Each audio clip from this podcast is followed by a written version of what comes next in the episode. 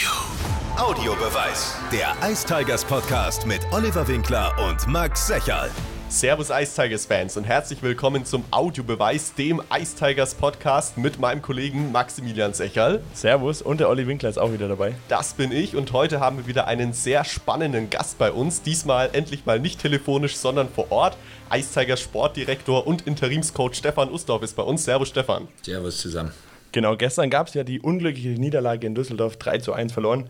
Wie war denn dann so das Fazit nach dem Spiel? Was, was kann man dazu sagen schon mal? Ähm, Fazit in dem Sinne war so, dass wir ähm, uns, glaube ich, ich meine, es war ein, meiner Meinung nach ein sehr enges Spiel. Ich fand, beide Mannschaften haben extrem hart gearbeitet und es waren absolute Kleinigkeiten, die den äh, Ausschlag gegeben haben, die den Unterschied gemacht haben und äh, das ist frustrierend, weil das, wie gesagt, das ist, das ist ein individueller Fehler hier oder, oder eine, ein, äh, eine verpasste Aufgabe da. Also wie gesagt, das war nicht nötig. Ich fand, wir haben, wir haben, wie gesagt, sehr hart gearbeitet. Wir haben auch ein relativ gutes Spiel gemacht, aber wir haben uns nicht belohnt, weil wir äh, ein oder zwei Fehler mehr gemacht haben als Düsseldorf.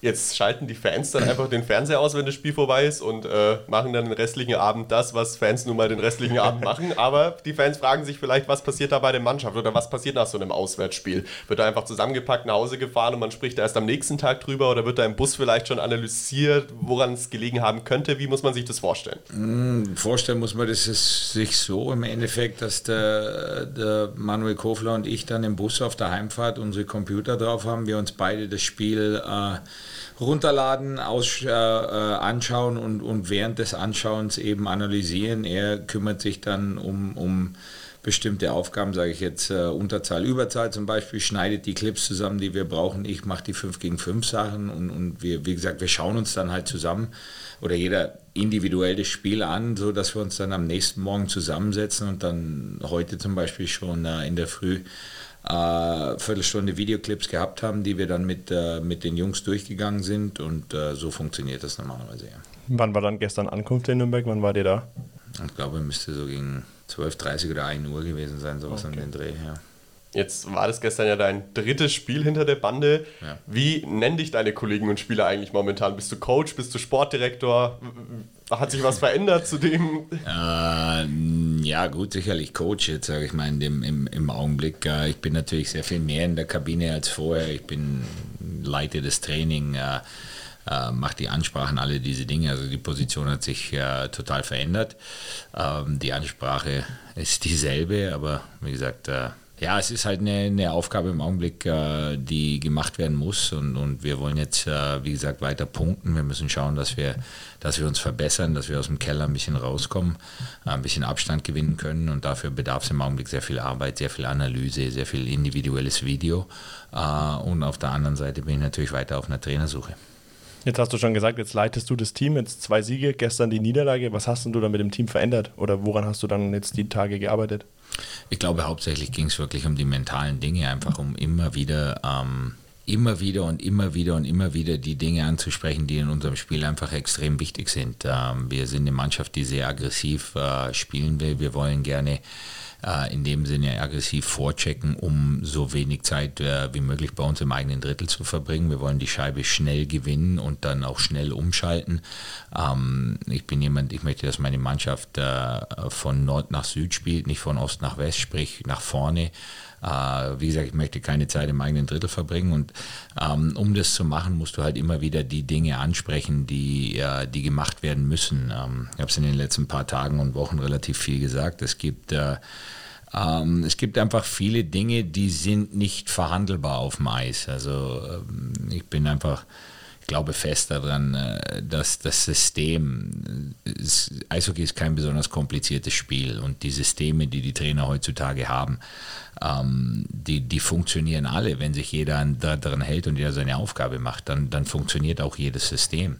Ähm, du musst nur innerhalb dieses Systems eben bestimmte Dinge tun, äh, kleine Aufgaben, die einfach nicht verhandelbar sind. Das heißt, äh, äh, als Beispiel äh, musst du einfach, wenn wir so wie wir, bei, bei, wir nennen das ein 2-1-2-System spielen, unser F3, der, der hohe Stürmer, der muss halt einfach hoch sein, um den Verteidigern die Möglichkeit zu geben, aggressiv an der Bande zu pinchen in der offensiven Zone und das, das ist nicht verhandelbar. Also das ist wenn da ein Fehler passiert, dann ist das ganz klipp und klar die Schuld von F3, weil wir sagen, er hat da zu sein. Und das sind so, das sind so die Dinge und die muss man halt tagtäglich ansprechen, die muss man tagtäglich im Video zeigen, die muss man tagtäglich trainieren und äh, immer wieder darauf hinweisen, sodass die in Fleisch und Blut übergehen bevor du daran gearbeitet hast, dass die Spieler ähm, ja dieses System verinnerlichen und diese einfachen Regeln vielleicht auch begreifen, war ja Frank Fischöder noch Cheftrainer der Nürnberg Ice Tigers. Und jetzt, wenn man sich die DEL-Historie anschaut, reiht sich die frühe Trainerentlassung historisch schon ein bisschen unter denen ein, die sehr, sehr früh passiert sind, was zu geteilten Meinungen geführt hat. Wenn wir jetzt mal die Kommentare der Fans aufnehmen, die Meinungen der Fans dazu, wie muss man sich sowas vorstellen? Wir wissen, es ist unangenehm, Trainer zu entlassen. Das ist, glaube ich, völlig klar. Das Gespräch dazu ist sicherlich eines der unschönsten, die man führen muss. Ähm, lag diese frühe Entlassung unter anderem auch daran, dass die Angst groß ist, dass man halt dieses Jahr absteigen kann? Ist übrigens auch eine Frage, die viele Fans eingereicht haben zu dem Podcast. Ja, Absolut. Also ich würde es jetzt nicht Angst nennen, aber es ist einfach Realität. Ähm, ähm, ich habe ich in jede Saison, in die ich gehe als Verantwortlicher, habe ich ein Zeitfenster meiner Meinung nach der ersten zehn Spiele. In den ersten zehn Spielen ist sehr schnell zu erkennen, wo sich deine Mannschaft äh, befindet äh, und, und ist eigentlich auch immer relativ schnell zu erkennen, wie sich deine Mannschaft entwickelt. Ähm, und wenn du von den ersten zehn Spielen, sage ich jetzt mal, äh, eins oder zwei gewinnst, dann bist du sofort in einem Loch, aus dem es einfach unfassbar schwer ist, wieder rauszukommen über so eine Saison hinweg. Und äh, ähm, sicherlich bin ich mir bewusst darüber, dass viele Leute sagen, das war alles viel zu früh, aber Tatsache ist, äh, wir reden hier über 44 Spiele oder was. Und ähm, über auch einen Zeitraum, wo wir gesagt haben, okay, ähm, wir nehmen die letzte Saison nicht als Maßstab in dem Sinne. Es gab keine richtige Vorbereitung. Alles war durcheinander, hin und her. Und dieses Jahr hatten wir normal diese Vorbereitung. Wir hatten ähm, fünf Wochen Zeit, fast sechs Wochen Zeit, ähm, um Dinge zu implementieren, die wir für wichtig halten. Und ähm, Tatsache sind, wir sind 1 und 5 gestartet und das ist einfach nicht gut genug. Und äh, der Weil ich glaube auch, dass quasi dieser Faktor, dass Frank Fisch letztes Jahr auch schon da war ja. und man sich dann eben die Gesamtsumme anschauen muss, waren, glaube ich, wenn ich äh, richtig liege, 44 Spiele, 11 Siege. Ja. Ähm, das ist dann natürlich im Endeffekt zu wenig, um langfristig in der DEL zu bleiben. Man muss das Gesamtbild sehen und, äh, und das war einfach nicht gut genug, äh, aber von allen Beteiligten. Also es ist immer ganz, ganz wichtig hier, dass man, äh, dass man ganz klar sagt, also das ist, hier geht es nicht nur um eine Person. Die, die, die Situation der Nürnberg Ice über die letzten 44 Spiele hinweg äh, liegt nicht einzig und allein an Frank Fischeron, das ist nicht seine Schuld. Äh, genauso wenig wie es sein Verdienst gewesen wäre, alleiniges Verdienst gewesen wäre, wenn du 30 Spiele gewinnst elf verlierst. Also ähm, das, ist eine, das ist eine Sache, die die ganze Mannschaft betrifft, die das ganze Umfeld mit betrifft. Äh, und äh, aber wie gesagt, äh, ich bin halt einfach aus Erfahrungswerten der Meinung, dass du, wenn du so schlecht startest, äh, eine Saison auch ganz schnell äh, verlieren kannst. Äh, und deshalb aufgrund der Auf- und Abstiegssituation habe ich mich dazu entschieden, alles relativ schnell zu machen. Wie sieht denn dann jetzt dann dein Alltag so aus? Jetzt ist dein Arbeitstag wahrscheinlich schon sehr vollgepackt, Trainings vorbereiten, Spiele scouten und dann da kommt schon einiges auf dich zu gerade, oder? Ja, aber der war eigentlich vorher schon immer genauso vollgepackt. Also ich war früher auch, äh, auch ohne die Trainersituation normalerweise ab 8 Uhr im Stadion und bin selten vor, vor 6 oder 7 nach Hause gegangen. Das war eigentlich normal. Äh, nur meine Büros haben sich ein bisschen verschoben. Jetzt, jetzt bin ich die Hälfte der Zeit unten äh, und die andere Hälfte der Zeit hier oben. Von daher sicherlich gibt es viel zu tun. Ich muss die Mannschaft, ich muss die Spiele analysieren, zusammen mit Manuel Kofler, der da unglaublich gute und wichtige Arbeit leistet und mir Arbeit abnimmt. Äh, ich muss die Mannschaft äh, vorbereiten auf die, die Spiele, die kommen, aber ich muss genauso ähm, scouten, mich mit äh, Vertragssituationen beschäftigen, neuen Trainer finden und möchte natürlich irgendwann auch wieder dahin kommen, dass ich mir andere Spiele anschauen kann, äh, der Liga in Europa, alle diese Dinge. Ich habe den sportlichen Leiterjob übernommen mit einem Dreijahresvertrag darauf hingehen gegangen, dass, dass ich was zusammenstellen möchte. Und du kannst immer, du kannst eine Mannschaft, du, wenn du so eine Mannschaft aufbaust oder was weiß ich, das geht immer nicht von Jahr zu Jahr, sondern du musst, du musst zwei, drei Jahre im Voraus denken. Und ähm, das muss ich auch jetzt schon machen. Wir sind jetzt schon wieder in einer Situation, wo sehr viele Spieler innerhalb der Liga schon wieder anfragen. Äh, Agenten bieten dir neue Spieler an, fragen nach, wie es mit ihren Klienten, die bei dir sind, jetzt aussieht. Gute Spieler, die auf den Markt kommen, sind sehr schnell wieder weg. Ähm, das ist eine sehr aktive Zeit auf dem Spielermarkt im Augenblick. Ähm, und von daher gibt es einiges zu tun. Ja. Jetzt sprichst du es ja schon an, es gibt einiges zu tun, bedeutet, dass du auch wieder mehr Zeit brauchst und es ja irgendwann einen Cheftrainer geben muss, der ja. dich quasi wieder auf der Position ersetzt. Ja. Äh, die Ice Tigers-Fans, die wollen natürlich unbedingt wissen, wer das ist und wann das ist. Es gab ja äh, vor ein paar Jahren die Situation, dass Martin Jiranek äh, den Cheftrainerposten übernommen hat. Auch mhm. kommuniziert wurde, dass es einen neuen Cheftrainer geben wird. Mhm. Es gab aber nie einen neuen. Okay. Ist es aber so, dass es dieses Jahr auf jeden Fall so geplant ist, dass in welchem Zeitraum auch immer der neue Trainer kommt. Zu 100 Prozent. Kann man schon abschätzen, wann? Nein. Nein. Aber, Aber du hast sicherlich schon ein paar Kandidaten. Ich habe Kandidaten und ich kann auch ganz klar sagen, dass ich das äh, lieber schneller als später haben möchte. Weil ich einfach glaube, weil ich glaube, dass, dass ein neuer Trainer natürlich, abgesehen davon, dass ich immer davon ausgehe und auch wieder äh, aus Erfahrungswerten, ein neuer Trainer bringt immer frisches Blut äh, in dem Sinne. Und du hast normalerweise ein kleines Hoch, in das deine Mannschaft durchgeht, aber, aber je mehr Zeit ich unserem neuen Trainer natürlich geben kann, äh, für den Rest der Saison mit der Mannschaft zu arbeiten und seine Ideen und, und, und äh, Fundamente zu implementieren, desto besser. Ja, der kommt ja auch nicht und fängt sofort an, sondern der muss sich auch erstmal ja. einfinden. Ne? Genau. Klar. Das heißt, bei den nächsten Spielen wirst du auf jeden Fall noch du hinter der Bande stehen. Wie ist denn das gerade so, als Coach mal hinter der Bande zu stehen und vielleicht nicht irgendwo oben auf der Tribüne? Und wird es irgendwann mal noch einen Stefan Ustorf als Headcoach geben oder kannst du dir das eher nicht vorstellen? Ähm, macht Spaß, also kein Thema. Ich, ich, ich arbeite gern äh, mit den Spielern zusammen auf diese Art und Weise. Ähm, ich arbeite gern mit, mit, mit meinem Assistenten zusammen auf diese Art und Weise. Du bist involviert, du hast äh, einen direkten Einfluss auf die Ergebnisse der Spiele. Ja, das ist was, was ich aufgrund von, von langjähriger Erfahrung als Spieler natürlich auch ein bisschen vermisse. Ähm, und es macht Spaß, aber ich habe äh, eigentlich nicht vor, irgendwann langfristig Trainer zu sein.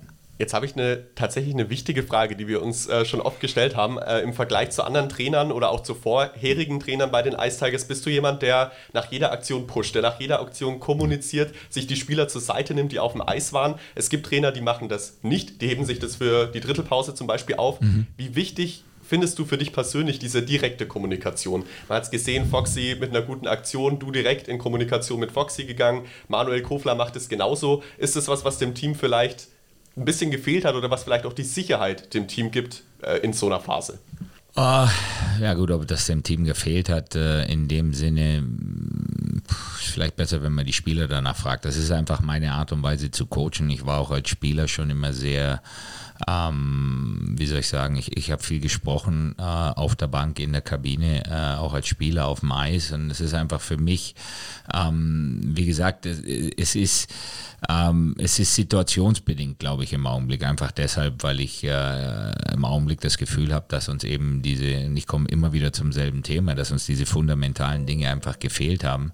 Äh, und deshalb möchte ich diese Dinge natürlich immer und sofort ansprechen im Augenblick, damit sie einfach in Fleisch und Blut übergehen. Und irgendwann hoffe ich doch sehr, dass wir diese Dinge so sehr inne haben, dass man gar nicht mehr so viel reden muss auf der Bank, sondern dass die Dinge dann einfach so passieren, wie du die sie als Trainer dann auch vorstellst. Und äh, im Endeffekt geht es darum, für mich äh, zu kommunizieren mit den Spielern, sie genau wissen zu lassen, äh, in welcher Situation sie im Augenblick sind, ob das positiv oder negativ ist. Immer mehr positiv als negativ natürlich, ähm, weil ich auch glaube, dass unsere Spieler im Augenblick Selbstvertrauen brauchen.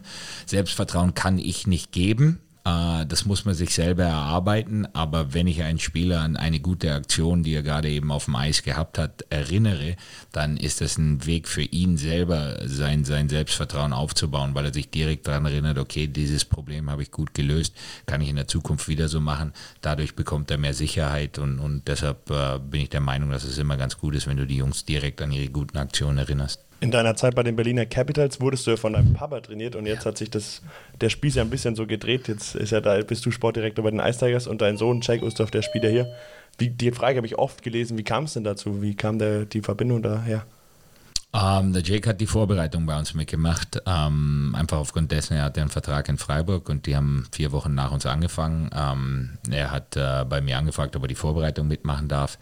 Da habe ich natürlich ja gesagt. Wir hatten auch Jan-Luca Schumacher hier in der Vorbereitung. Wir hatten äh, äh, Niklas Gabriel hier in der Vorbereitung, Dominik Bock. Das gab uns als Mannschaft natürlich extra Körper, um härter zu trainieren zu können, intensiver trainieren zu können. Hat es äh, einfacher gemacht für uns. Von daher ist das auch normal. Ich glaube, äh, die meisten Mannschaften, wenn nicht fast alle, gehen mit Gastspielern in die Vorbereitung, um eben härter, länger, intensiver trainieren zu können. Und dann war die Situation, dass er sich einfach sehr gut gemacht hat in der Zeit und, und, und sehr gut trainiert hat, sehr gut äh, ausgesehen hat. Äh, und wir dann äh, sehr, sehr schnell nach dem äh, Gäuboden Cup in äh, extreme ähm, Verletzungsprobleme geraten sind. Wir hatten nach dem ersten Wochenende, nach den ersten zwei Spielern, sechs Spieler, die uns verletzungsbedingt gefehlt haben. Drei davon mit Gehirnerschütterung, wo wir nicht gewusst haben, wie lange das dauert. Ähm, Spieler mit Gehirnerschütterung können dir über Monate ausfallen. Und äh, wir haben ja zu dem Zeitpunkt, äh, hatten wir 13 Stürmer unter Vertrag. Und es war uns eigentlich von vornherein bewusst, dass 13 äh, Stürmer nicht reichen werden über eine komplette Saison hinweg sondern dass wir da eben auch reagieren müssen.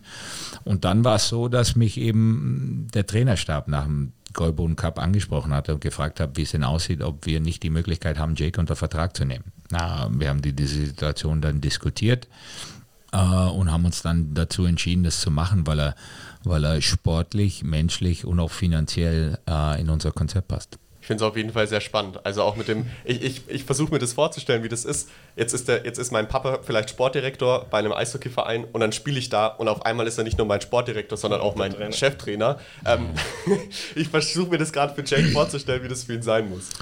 Also ich sage mal so, seine Situation ist mit Sicherheit schwieriger geworden in den letzten zehn Tagen. das ist einfach ein Fakt. Äh, ein Fakt, den, den ich nicht besonders mag, an dem ich tagtäglich arbeiten muss, aber es ist ein Fakt. Seine Situation wird äh, sofort schwieriger, äh, wenn ich Trainer werde, weil ich einfach, ja, ich meine Erwartungen an ihn ähm, sind extrem hoch. Meine Erwartungen an alle Spieler sind sehr hoch, aber er hat eindeutig eine kürzere Leine bei mir. Warum das so ist, weiß ich nicht. Möchte ich auch nicht so, aber es ist so. Äh, wie gesagt, ich arbeite tagtäglich daran, ihn genauso zu behandeln wie alle anderen auch. Ähm, äh, aber vielleicht vom Unterbewusstsein her ist es einfach eine Situation, wo du ihn halt härter dran nimmst, nur damit auch ja keiner sagt, okay, der kriegt irgendwas Besonderes von dir. Der hat Papa-Bonus. Äh, ja, ja, und das willst du auf gar keinen Fall. Auf der anderen Seite muss ich es aber immer wieder sagen, und auch das habe ich in den letzten paar Wochen schon angesprochen. Ähm, der Fakt, dass ich einen Spieler verpflichten konnte, der seit er äh, vier Jahre alt ist, äh, sich in Profi-Eishockey-Kabinen aufhält, ist für mich ein Vorteil. Ähm, der Jake hat äh, durch meine Laufbahn Sachen gesehen und miterleben können und von Sachen gelernt, die viele andere Spieler erst sehen, wenn sie ihre eigene Profikarriere starten. Und von daher sehe ich solche Situationen immer als Vorteil. Ich, ich gebe es ganz offen zu, wenn ich neue Spieler verpflichte, äh, und mich mit Spielern beschäftige, dann schaue ich, ob die einen Hockey-Background haben. Dann, dann möchte ich wissen, okay, wie ist das? Hat bei denen in der Familie vorher schon mal jemand auf hohem Niveau Eishockey gespielt? sind das Spieler, die sich ja im, im, im Profisport, muss kein Eishockey sein, aber im Profisport auskennen, weil sie, weil sie in solchen Situationen aufgewachsen sind. Das sind für mich ganz glasklare Vorteile bei Sportlern und äh, die suche ich. Was würdest du so als Faktor festmachen? Was, was weiß jemand, der so einen Background hat, gegenüber jemandem, der ihn nicht hat? Sind es Verhaltensweisen? Ist es Disziplin? Ist es das es Umfeld? Ist, äh, der Jake hat, äh, wie gesagt, hat mir seit er, äh, jetzt muss ich kurz, jetzt muss die Mathe, Mathematik muss jetzt kommen, also Jake ist 24.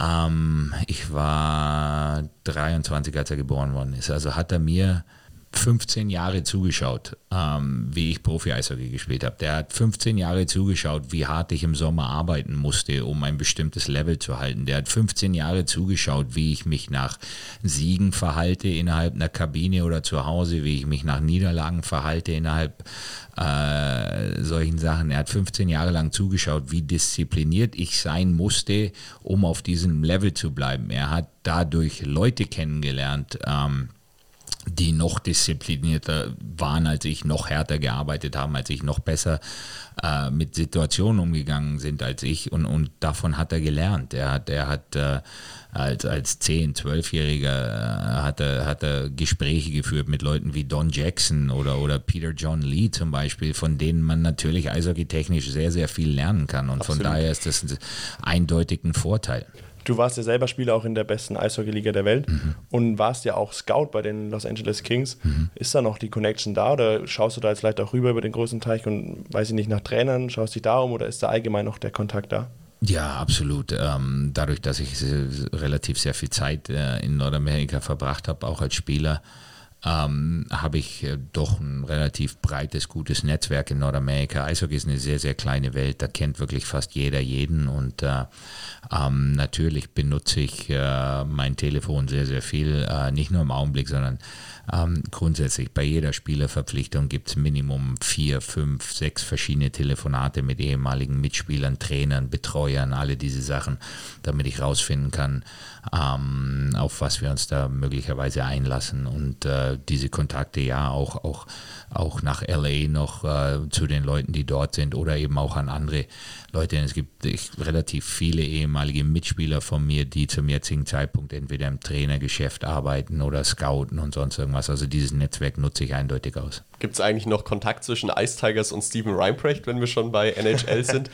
ja, den gibt Den gibt es, ja. Den gibt. Aktiv aktiv, aber der Steven ist äh, unter Vertrag. Steven hat einen Arbeitsvertrag bei den Colorado Avalanche für mindestens noch dieses Jahr und nächstes Jahr. Also von daher äh, wird da nicht viel passieren. Ist trotzdem eine Frage, die ganz viele Fans immer beschäftigt. Sie fragen oft nach Steven Reinprecht, deswegen äh, dachten wir uns, bauen wir das mal kurz ein. Apropos Fans, äh, Im Vergleich zum letzten Jahr dürfen ja jetzt endlich wieder Fans ins Stadion. Die Lautstärke ist natürlich phänomenal, auch wenn man sagen muss, sind bislang 3000 und noch ein bisschen drüber gewesen, immer im Schnitt. Aber trotzdem sehr, sehr laut. Die Ice Tigers haben auch kein Heimspiel gehabt, wo sie punktlos rausgegangen wären.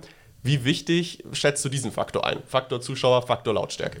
Äh, überlebenswichtig, nicht nur für uns, sondern für, für den Sport allgemein. Ich habe es schon mal gesagt, äh, ohne, ohne Fans, also hätten wir dieses Jahr wieder in die Saison gehen müssen unter den Umständen von letztem Jahr, würde es kein DL-Eishockey mehr geben. Das kann in Deutschland wirklich, äh, können das nur ganz, ganz wenige Vereine, die sagen können, okay, wir können das nochmal kompensieren, aber, aber nicht wirklich auf eine realistische Art und Weise. Ohne Fans gäbe es dieses Jahr kein DL-Hockey und für uns persönlich bei den Ice Tigers auch. Äh, das ist was ganz was anderes. Das, das, das, ist einfach wieder so, wie es sein soll. Das ist so, wie man sich das vorstellt. Und das ist auch Teil dessen, warum viele von uns überhaupt, äh, überhaupt spielen wollen, überhaupt anfangen wollen. Du willst vor Fans spielen, du willst diese Unterstützung erleben. Du willst von mir aus auch auswärts ausgebucht werden. Das gehört alles dazu. Ähm, ich glaube, jeder Einzelne, den du fragst, der letztes Jahr die Saison durchgemacht hat, wird zu dir sagen, dass er so nicht Eishockey spielen will. Gibt es denn dann noch wieder eine Perspektive, wann die Stadien vielleicht mal wieder komplett ausgelastet sind und dann natürlich auch die Maskenpflicht wegfällt oder mal doch wieder ein Bier erlaubt ist? Ja, wir fragen deshalb, weil also in Bayern haben ja Anfang Oktober die Clubs eröffnet. Ja. Hier der Kollege Max Secherl hat es am Freitag in Mach 1 gleich mal ausprobiert. ähm, das betrifft jetzt vielleicht gar nicht deinen sportlichen Bereich, aber du bist ja trotzdem im Management jeden Tag zugange, deswegen fragen wir danach. Ähm, die Leute wollen halt ja. nicht nur alkoholfreies Weizen. Ja, klar. Ähm, kann ich im Augenblick aber äh, nicht, äh, kann ich nicht beantworten, die Frage. Also da fehlt mir jetzt hier in den letzten paar Tagen ein bisschen äh, äh der Einblick. Ähm, es, wird, äh, es wird eine mögliche 2G-Regel ähm, besprochen oder diskutiert, äh, aber wo wir da jetzt genau stehen, wie lange die Dinge jetzt noch so bleiben, wie sie im Augenblick sind und wann wir darauf hoffen können, dass alles wieder so ist, wie es eigentlich sein sollte, das, das kann ich im Augenblick nicht beantworten. Jetzt, wenn wir mal ein bisschen raus aus der Arena gehen und du dann doch mal Freizeit hast, was vielleicht gerade ein bisschen weniger ist, was macht denn dann so ein Stefan Ustorf? Wie hast du dich denn schon in Nürnberg eingelebt? Ähm, Im Augenblick ist es so, dass meine Frau und meine Tochter hier sind, äh, die nächsten paar Wochen. Ähm, und, und dann auch, also die müssen dann wieder kurz nach Hause, nach Amerika. Meine Frau muss zum Arzt, meine Tochter muss zur Schule. Äh, aber die kommen dann relativ zeitnah wieder. Ähm, ist es so, dass äh, wir versuchen, relativ viel unterwegs zu sein. Ich habe natürlich wenig Zeit im Augenblick, ähm, aber, aber wir wollen natürlich, meine Tochter ist äh, äh, Künstlerin, ist, ist äh, extrem an der Historie äh, interessiert. Wir waren logischerweise auf der Burg. Wir versuchen uns natürlich alle, alles anzuschauen, äh, gehen mit ihr in Museen und alle diese Dinge. Und äh, ansonsten, ja, wenn die Familie nicht da ist, bin ich, äh, bin ich Golfer. Also da, da wird man mich viel auf dem Golfplatz finden, wenn es die Zeit erlaubt. aber die erlaubt es zurzeit nicht. Also das ist ja mehr eine Sommeraktivität bei mir. Äh, aber ja, ich hatte mit Sicherheit schon, schon mehr Zeit, äh, vor allem mehr Zeit als letztes Jahr, wo sowieso alles noch zu war, um mich umzuschauen, um Restaurants äh, zu testen, um, um, wie gesagt, mich mit allem äh, vertraut zu machen. Was ich jetzt bis jetzt noch nicht geschafft habe und was, was mit Sicherheit noch kommen soll, ist mir die Umgebung ein bisschen näher anzuschauen, auch mal ein bisschen ein bisschen rauszufahren aus Nürnberg, auch mal zu gucken, was es sonst noch so gibt äh, im, im Umkreis von einer Stunde oder so. Da hat die Region auf jeden Fall einiges zu, bieten, das können wir, dir, können wir dir schon mal garantieren. Jetzt haben wir zum Schluss, last but not least, noch eine kleine Rubrik, die heißt Entweder oder. Da stellen okay. wir immer eine Frage und du darfst dich für eine der Antwortmöglichkeiten entscheiden. Du okay. darfst kurz antworten, lang antworten, je nachdem. Die erste Frage ist: Fußball oder Formel 1? Fußball. Tee oder Kaffee? Kaffee. Feiern oder chillen? Ausruhen. Crosby oder McDavid? Oh. Gretzky. Anlegen oder eher ausgeben? Aus finanzieller Sicht. Was Golf angeht, ausgeben, ansonsten anlegen.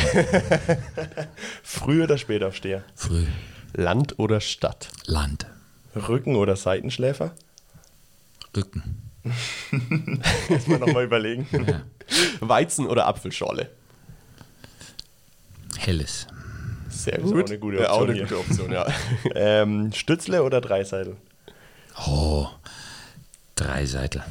Warum? Noch. Ja, weil er Mittelstürmer ist, weil er, weil er, äh, weil, weil er, ja gut, äh, im Augenblick einfach noch ähm, der Bessere ist, logischerweise. Ähm, und weil er für mich zum jetzigen Zeitpunkt auch noch ein kompletterer Spieler ist, dessen äh, ähm, defensiver Einsatz oft unterschätzt wird. Du sagst, du sagst noch, denkst du, Tim Stützle könnte besser werden als Leon Dreiseitel? Da traue ich mich fast nicht äh, äh, zu beurteilen, aber ja, ja, er, er, könnte besser werden als Leon Dreiseitel. Er könnte genauso gut werden, aber das sind natürlich, äh, puh, wir, wir, sagen hier MVP und, und was weiß ich. Äh, Leon Dreiseitel ist zum Augenblick, im Augenblick einer der Top fünf Eishockeyspieler auf der Welt und das schon seit zwei, zweieinhalb Jahren. Und den, da, da muss der Tim erstmal hinkommen, aber ich glaube, er hätte das Potenzial, vielleicht dorthin zu kommen. Aber im Augenblick ganz klar Leon Dreiseitel. Und dann noch die letzte Frage: Strand oder Skiurlaub?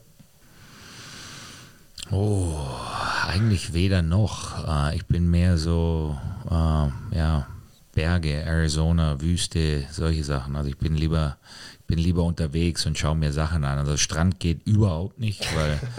also ich, nichts tun ist nicht Nein, tun. nichts tun geht gar nicht für mich. Das, das, das mag ich nicht. Ähm, und Skiurlaub, äh, äh, Skifahren früher sehr viel, sehr gerne, aber mit meinem Körper heutzutage geht das nicht mehr. Lass uns noch mal zum Schluss einen kurzen Ausblick wagen aufs nächste Heimspiel der Ice Tigers gegen die Eisbären Berlin. Was schätzt du, was erwartet uns, was erwartet die Fans?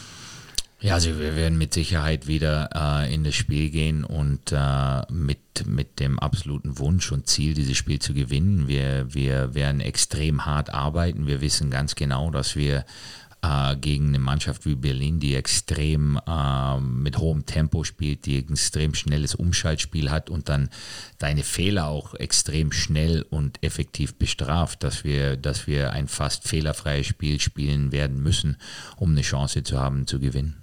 Ein Tipp, eine Prognose? Willst du eine abgeben? Ein. Spieltipp? Nein, Nein, kein Spieltipp. Dann gibt es den Spieltipp nächstes Mal wieder. Dann sind wir am Ende der Folge. Danke, Stefan Uster, für das Interview. Kein Problem, ich danke euch. Vielen Dank und noch viel Erfolg auch bei der Trainersuche. Wir sind gespannt, wer es dann letzten Endes wird. Und wir hören uns in circa zwei Wochen wieder. Dann haben wir auch wieder einen spannenden Gast für euch vorbereitet. Falls ihr wissen wollt, wer das ist, folgt uns unbedingt auf Instagram. Dort heißen wir nämlich Unterstrich Audiobeweis Unterstrich. Sehr gut. So ist es. Wir freuen uns auf euer Follow. Wir freuen uns drauf, dass ihr äh, uns treu zuhört und bis zum nächsten Mal zum Audiobeweis. Ciao. Audiobeweis, der Ice Tigers Podcast mit Oliver Winkler und Max Secherl. Alle Podcasts jetzt auf podyou.de, deine neue Podcast-Plattform. Podyou.